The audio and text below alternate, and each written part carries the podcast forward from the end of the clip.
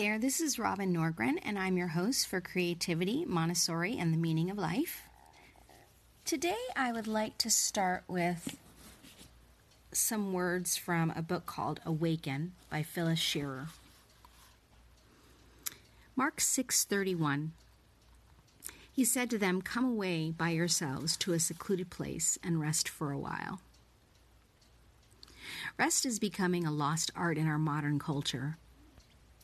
We've exchanged its old fashioned value for a hectic, fast paced, breakneck speed of life, which has slowly disintegrated our fervor and passion while simultaneously elevating our blood pressure. Packed within each 24 hour time span is an unsustainable number of tasks we've placed upon ourselves, as well as demands we've allowed others to deem urgent enough to place upon us as well. And based on our fatigue and frustration, we'd give anything to offload the burden. But rest doesn't seem like a viable option anymore. Have we forever passed up any kind of reality that dares to include rest as part of a typical day, or week, or month, or even year? When Jesus sent his disciples off on a specific ministry assignment, in Matthew 6 7 through 11. He didn't shield them from the fact that their journey would not be particularly easy. People would refuse to listen to them, much less give them hospitality. Any cause for excitement would be counterbalanced by any number of legitimate reasons for quitting and discouragement. They would be empowered to preach, heal, and spread the news of the kingdom, yes, but would also be exhausted on every front physically, emotionally, and spiritually. And even after finally coming back home from their tiring journey, people would still be coming and going enough that the disciples did not even have time to eat. So, as their first order of business upon returning, Jesus greeted them with clear instructions Come, rest a while. It wasn't a request, it wasn't a friendly suggestion, it was Jesus' command. Here's what you're going to do, guys. Then they'd been through a lot, and much more remained to be done. But for now, rest. Come and rest, at least for a little while. Do you ever feel guilty for taking time away to regroup and recharge? Are you saddled with a sense of wasted opportunity if every space on your calendar is not filled? Are you afraid your world would stop turning if you disengaged for even a few moments? Are you concerned about losing your competitive advantage if you're not converting every moment into maximum achievement and efficiency? Then hear the voice of your Savior welcoming you into a place where grace flows, where the Spirit refuels, and where mercy fixes what's been strained and stressed by the accumulation of life's pressures. This is a space where priorities and relationships that have been pushed out of alignment and are in need of repair get patched up and recalibrated. Quiet time is not an excuse for the lazy but a wise investment for the diligent. It is for those who are committed to being active servants and followers of Jesus Christ, instead of slaves to the tyranny of urgent busyness and activity. By prioritizing rest for ourselves and for those we love, we may just rediscover the joy we thought we had lost forever.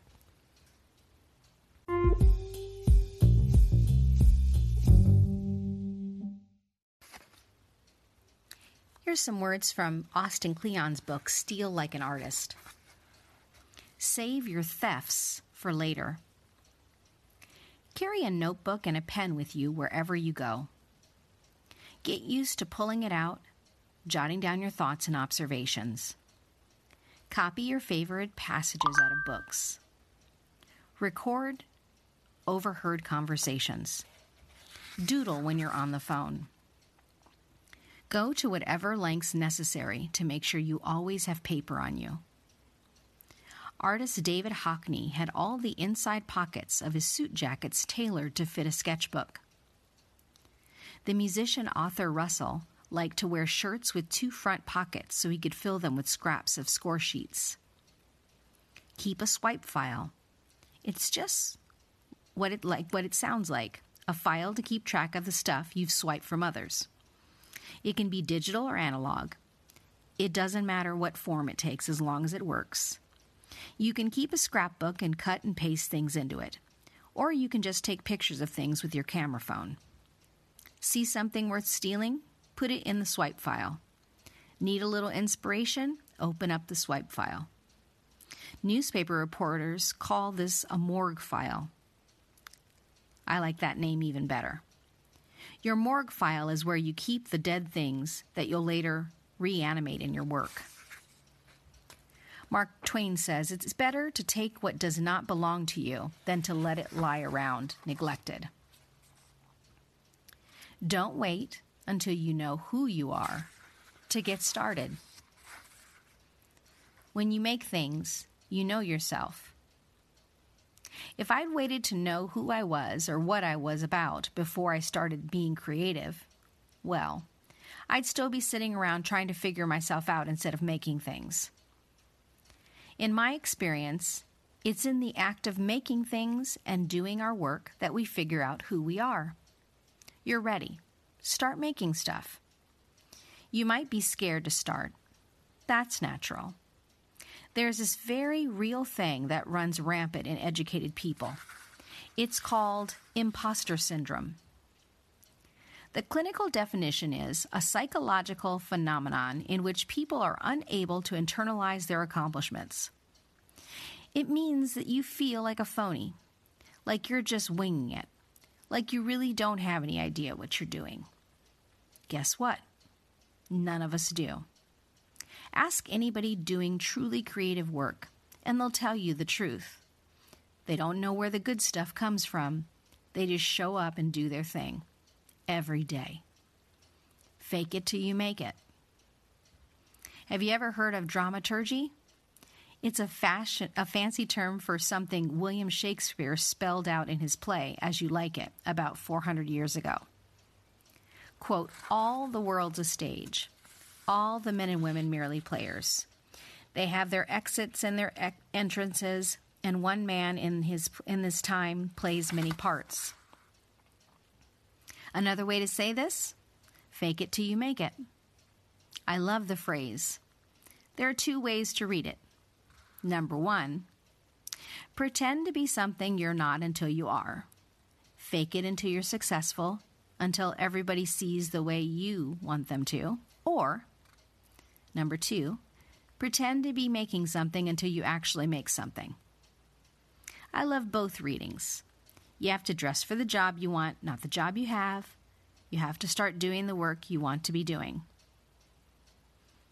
I also love the book Just Kids by the musician Patti Smith. It's a story of how two friends who wanted to be artists moved to New York. You know how they learned to be artists? They pretended to be artists.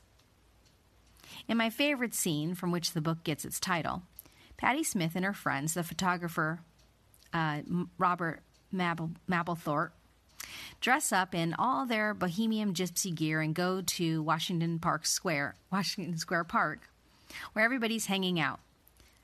This old touristy couple is gawking at them. The wife says to her husband, Oh, take their picture. I, th- I think they're artists. Oh, go on. The husband disagrees. They're just kids. The point is, all the world's a stage. Creative work is a th- kind of theater. The stage is your studio, your desk, or your workstation. The costume is your outfit, your painting pants, your business suit, or that funny hat that helps you think. The props are your materials, your tools, and your medium. The script is just plain old time an hour here, an hour there. Just time measured out for things to happen. Fake it till you make it.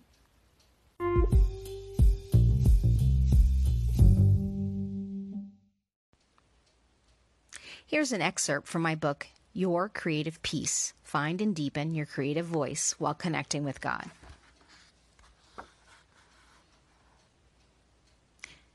My friend, who lives in another state, and I worked together before. We both were yoga certified. In fact, during that experience when we were getting our certification, we emailed on a daily basis for almost three months and accumulated about 100 pages worth of emails preparing for our certification. So we knew of each other's writing style, which would come in handy here in this new experience of writing a book together. And we also knew how to stay connected through the email process since we lived miles apart and in two different time zones. We continued to have conversations about the book idea. My friend sent the storyline for the drawings, and I was incredibly excited. Initially, my job was to illustrate some coloring pages, which I quickly knocked out and sent to her. This was great, I thought. I was exhilarated. Until she came back to me and asked to consider illustrating the whole book. Okay, there's a few problems that immediately came to my mind. Number one, I am not an illustrator. Number two, I do not draw people's bodies very well. Number three, I can't do it. As I looked through the manuscript she emailed to me, I saw that there were 14 yoga poses that she wanted me to tackle. I was overwhelmed, afraid, intrigued, excited.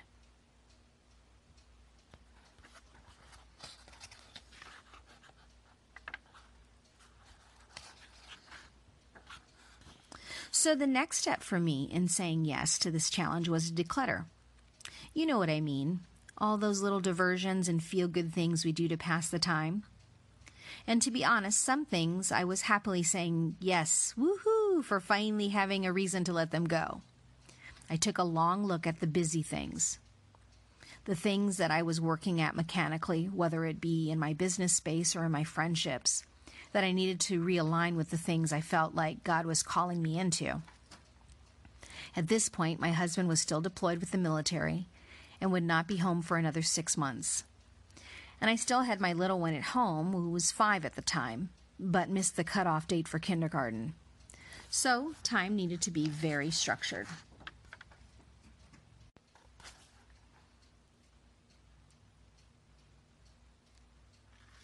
When I woke up the next day, I could feel the ingredients coming together for a recipe of a different kind of day. I had a new project that I was working on with my dear friend, burning vibrantly in front of me, but also challenging me to stretch and face my feelings of terror. But here I was with an open heart and an open schedule. And I was so very pleased by the results I would later see. I turned on my iPod and I let the music shuffle through some beautiful music. J.J. Heller, Seven Day Slumber, James Morrison, Francesca Battistelli, and I got into the midst of what I felt like a worship space, a zone. And I could see how things were suddenly beginning to come together. But I could also feel God whispering, Yes, keep going. Don't be afraid. Thanks so much for stopping by. You can find this book and everything about me over on my Instagram account under at Robin underscore Norgren or at UBU for Life. Thanks so much for stopping by.